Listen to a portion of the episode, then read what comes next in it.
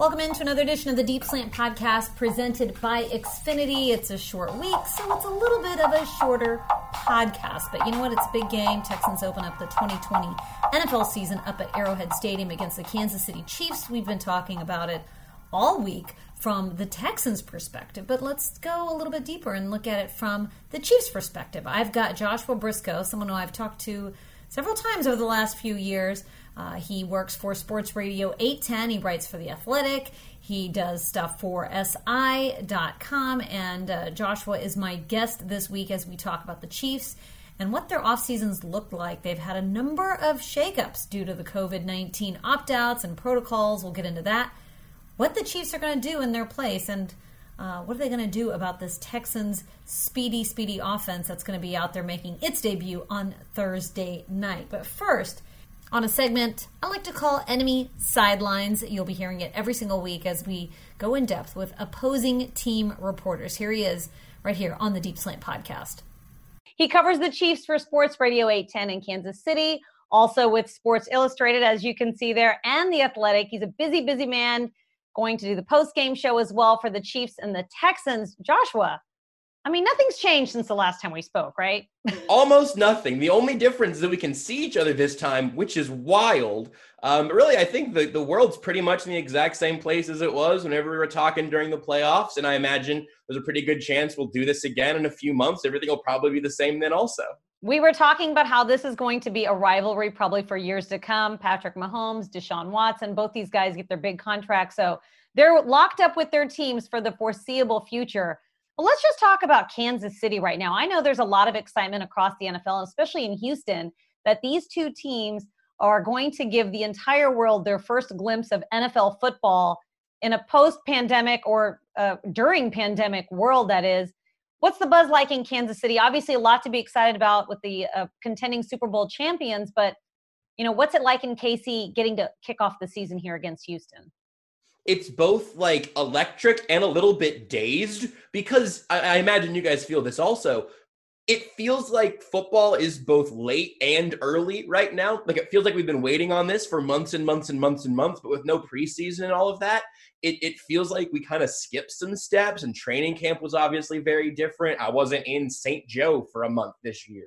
Like it, all of that was is really strange. But man, it's so exciting. It's so much fun. And we've had, you know, they, they got their rings a little while ago. We've had these sort of different, again, very strange, distanced things. Basically, the, the, the, Super Bowl parade happened here in Kansas City, and then things started closing down around the country and, and around the world, really. But but we've had these little kind of celebrations, mini ones here and there.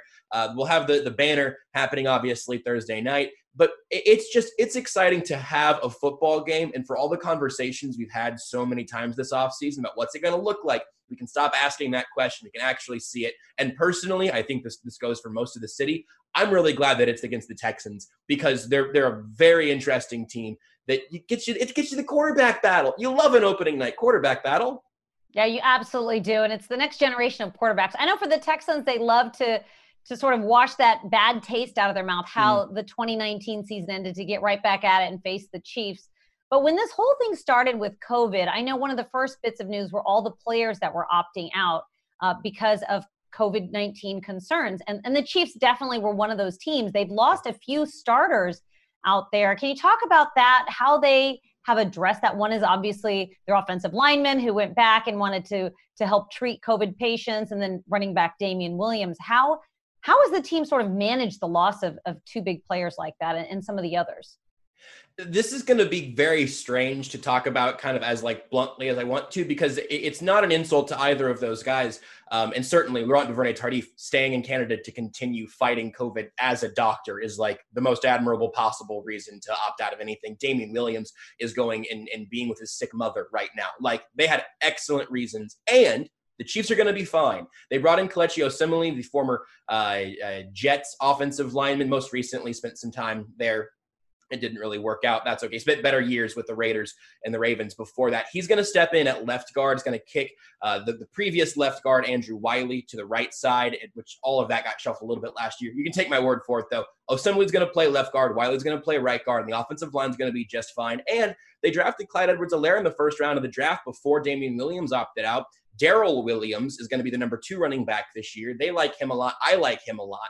So really, with those opt outs being like you know real players, real starters, guys that do impact this team, they've got guys ready to step up in both of those spots that I actually think in both instances will likely be a little bit of an upgrade over the guys they had there previously. So it's really weird. It's kind of an awkward balance there. Obviously, also, Damien Williams had huge moments in the playoffs. LDT has been wonderful to have around, and I hope to see them both back here in 2021, but the Chiefs will be just fine in 2020. All right, let's talk about this crazy offseason because it seems like rookies are going to be at a bit of a disadvantage. No preseason games, no rookie uh, mini camp, no offseason training program. It seems like it's going to be the year of the veterans, at least according to head coach Bill O'Brien. That's that's what it seems like. So the Chiefs, what is their attitude or their expectation for a rookie like Clyde Edwards Helaire coming in and, and playing such a big role on such a big stage? So, I mean, it's a great question. And that's actually been kind of the big question of this week so far is like, hey, is Clyde going to be ready? And, and, I think the answer generally has been a resounding, yeah, he'll be ready. He had huge stages in college, obviously, at LSU. And, and so the pressure of, of bright lights won't be new to him. The environments are going to be weird because they're opening at home, but with like a few thousand fans as opposed to 60 to 70,000 fans. It'll be strange and it'll be a challenge for rookies all across the, the league, absolutely. But the, the reports we've gotten out of camp and even the little things that you've gotten, and I know you know how this game works sometimes. Whenever this reporter says this thing, you know where that comes from, and it means that the coaches are excited about a certain player. Patrick Mahomes got a lot of those things whenever he was about to take the reins for this team. Clyde Edwards Helaire has gotten a lot of that similar hype from similar, very, very trustworthy sources that makes me think that within the building, the Chiefs are pretty confident that he'll be absolutely good to go. All right, well, let's get to our next gen stat powered by AWS. Patrick Mahomes leads the NFL in passing touchdowns since 2018 with 76.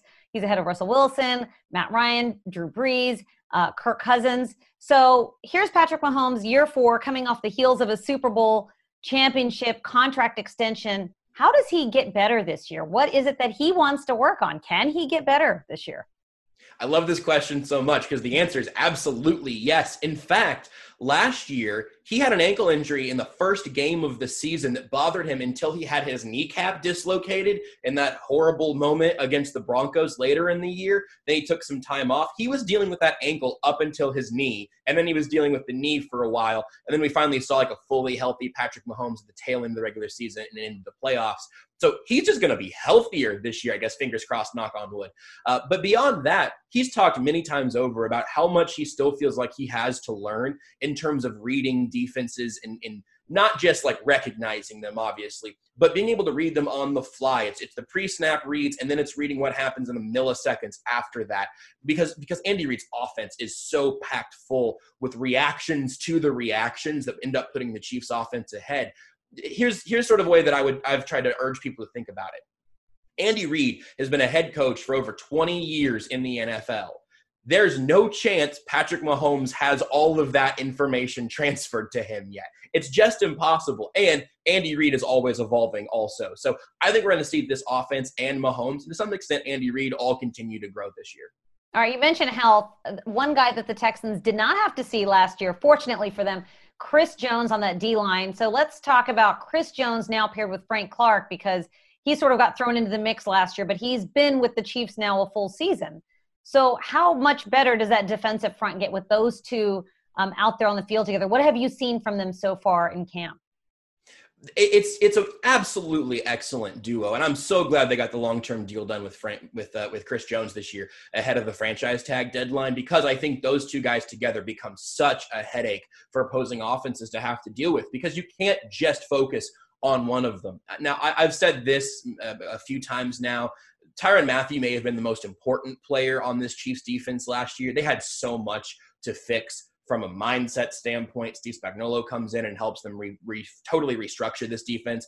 But Chris Jones is the best player on this defense in my mind. And Frank Clark might have an argument for second. I, I might lean towards Mathieu there. It's all semantics, right? But Chris Jones is truly that level of excellent. Like if you give me interior pass rushers across the league, and you don't you don't include Aaron Donald because he's a cyborg that trains with like knives on his hands and stuff. Like that's not even a joke. That's a real thing that does. He's he's in a class uh, of his own Chris Jones is the next guy for me, though. And then having a defensive end like Frank Clark, who's also getting healthier. He had a pinched nerve at the beginning of last season. He was dealing with a stomach issue over the course of last season. Having both of them, again, theoretically healthy this year, I think we're going to see the defense look more like it did in the second half of the year when it was a legit top 10 defense over the course of the, uh, the second half of the season and throughout the playoffs. I know one of the big storylines for that defense is the secondary, Bashaud Breeland serving the four game suspension. So the Texans won't have to face him. What do the Kansas City Chiefs have to say about facing uh, a Texans wide receiver corps that's just so fast out there? Who's going to step up in Breeland's place? Well, it's funny, kind of to the first thing there. First, uh, Steve Spagnuolo talked about that this week, and he said, "Well, obviously they don't have DeAndre Hopkins, but it it may or may not be a good thing. I think it's good for the Chiefs. They don't have to deal with Hopkins, but from Spags' perspective, he was saying we don't know who they're going to be going to. It's not like there's a, a go-to guy that's that's absolutely like number one with a bullet, which is I think who they'd like to see Charvarius Ward matched up with against. He was obviously starter last year in Breeland's space. It's a great question that I've been asking, and I've been trying to get answers to it. I've been trying to figure it out on my own. I'll just throw some names at you. Rashad Fenton, uh, a late round draft pick last year, going into his second year. I think he's going to keep getting some snaps, probably mostly in the slot. He could start outside, though, and then kick into the slot whenever they have three corners out there, which will be the majority of the time. L'Jarius Sneed, uh, a mid round draft pick this year. I just don't know if he's ready. He's got the speed to keep up with the Texans receivers, but I don't know if he's an NFL corner right now. Antonio Hamilton is kind of a career special teamer who's gotten a lot of snaps in a lot of different places in this Chiefs defense over the course of training camp. But like those are three names that I just threw at you. And if you told me that any of them had the most snaps in Breeland's absence, I wouldn't be surprised. I think it's probably Fenton in base packages. He kicks into the slot and then I guess Sneed or Hamilton could could step in after that. But the Texans are going to have a chance, no matter what, to pick on a guy that does not have much or any NFL experience. And seeing how the Chiefs will deal with that, I think will be really, really interesting. All right. Well, one name everybody knows for certain that uh, is always out there making big plays, Travis Kelce. obviously covering him. I think I ask you about him every single year. Yeah. What makes him so tough to cover? How do you cover a guy like that? And the Texans have been sort of battling with that as well over the past few years. Now, with Kelce, I've seen him on the injury report. What can you tell us about his status? Is that just Kelce being Kelce? Because it seems like he's always dealing with something, but when it's game time, he's he's always out there ready to play. Yeah, he he's limited in practice with being a veteran tight end. That's what he's limited with at this point. So no no real concerns there on the injury front. He'll he'll practice whenever he needs to practice and he'll be absolutely ready to go at game time. And to the to the question of why is he so hard to cover?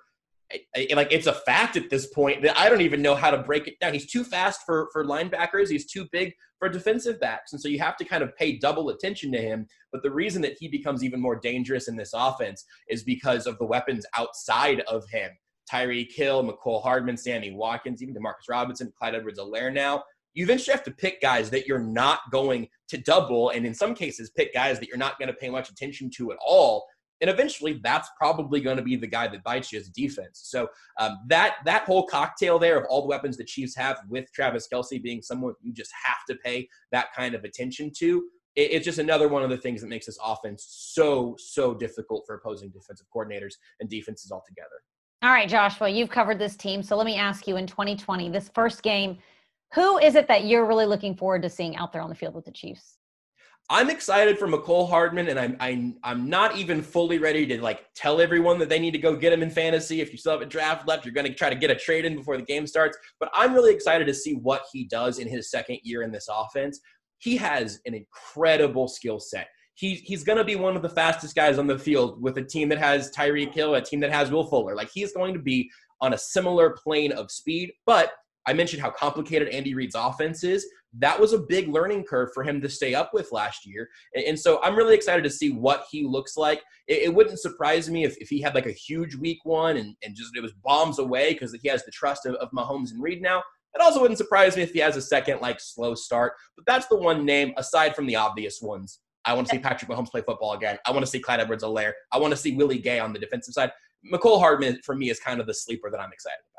I'm excited to see football too, even if it is just a smattering of fans at Arrowhead Stadium. It'll be great to be covering real games and covering real plays with real scores that are happening right now.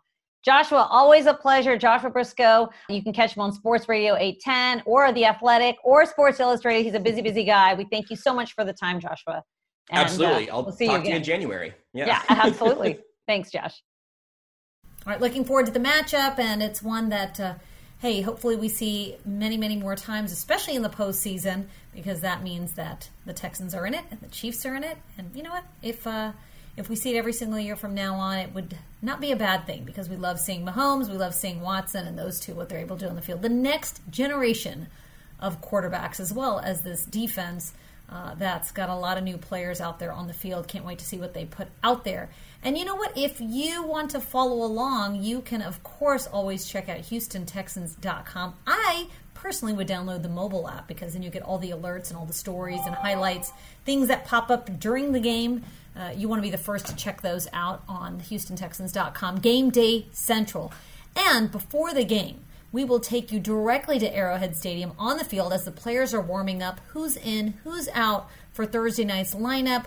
Drew Dougherty and I will bring those to you on Texans Unlimited, presented by Verizon. We will check in with Mark Vandermeer. We will check in with John Harris. We will give you a full picture of the Texans week one matchup at Kansas City. You don't want to miss it. So you can do that on Facebook. You can also download the mobile app and you'll get an alert when we go live. So we'll check in maybe about an hour before kickoff and we'll take you directly to the field and uh, show you stuff that you will not even see on NBC um, when the game is broadcast there. But you know what? You can check out NBC for the game when it kicks off at 7:20, and also be sure to listen on Sports Radio 610. So that's going to do it for our short little podcast on this short little game week. Hope you're doing well. Thanks for listening, and as always, go Texans.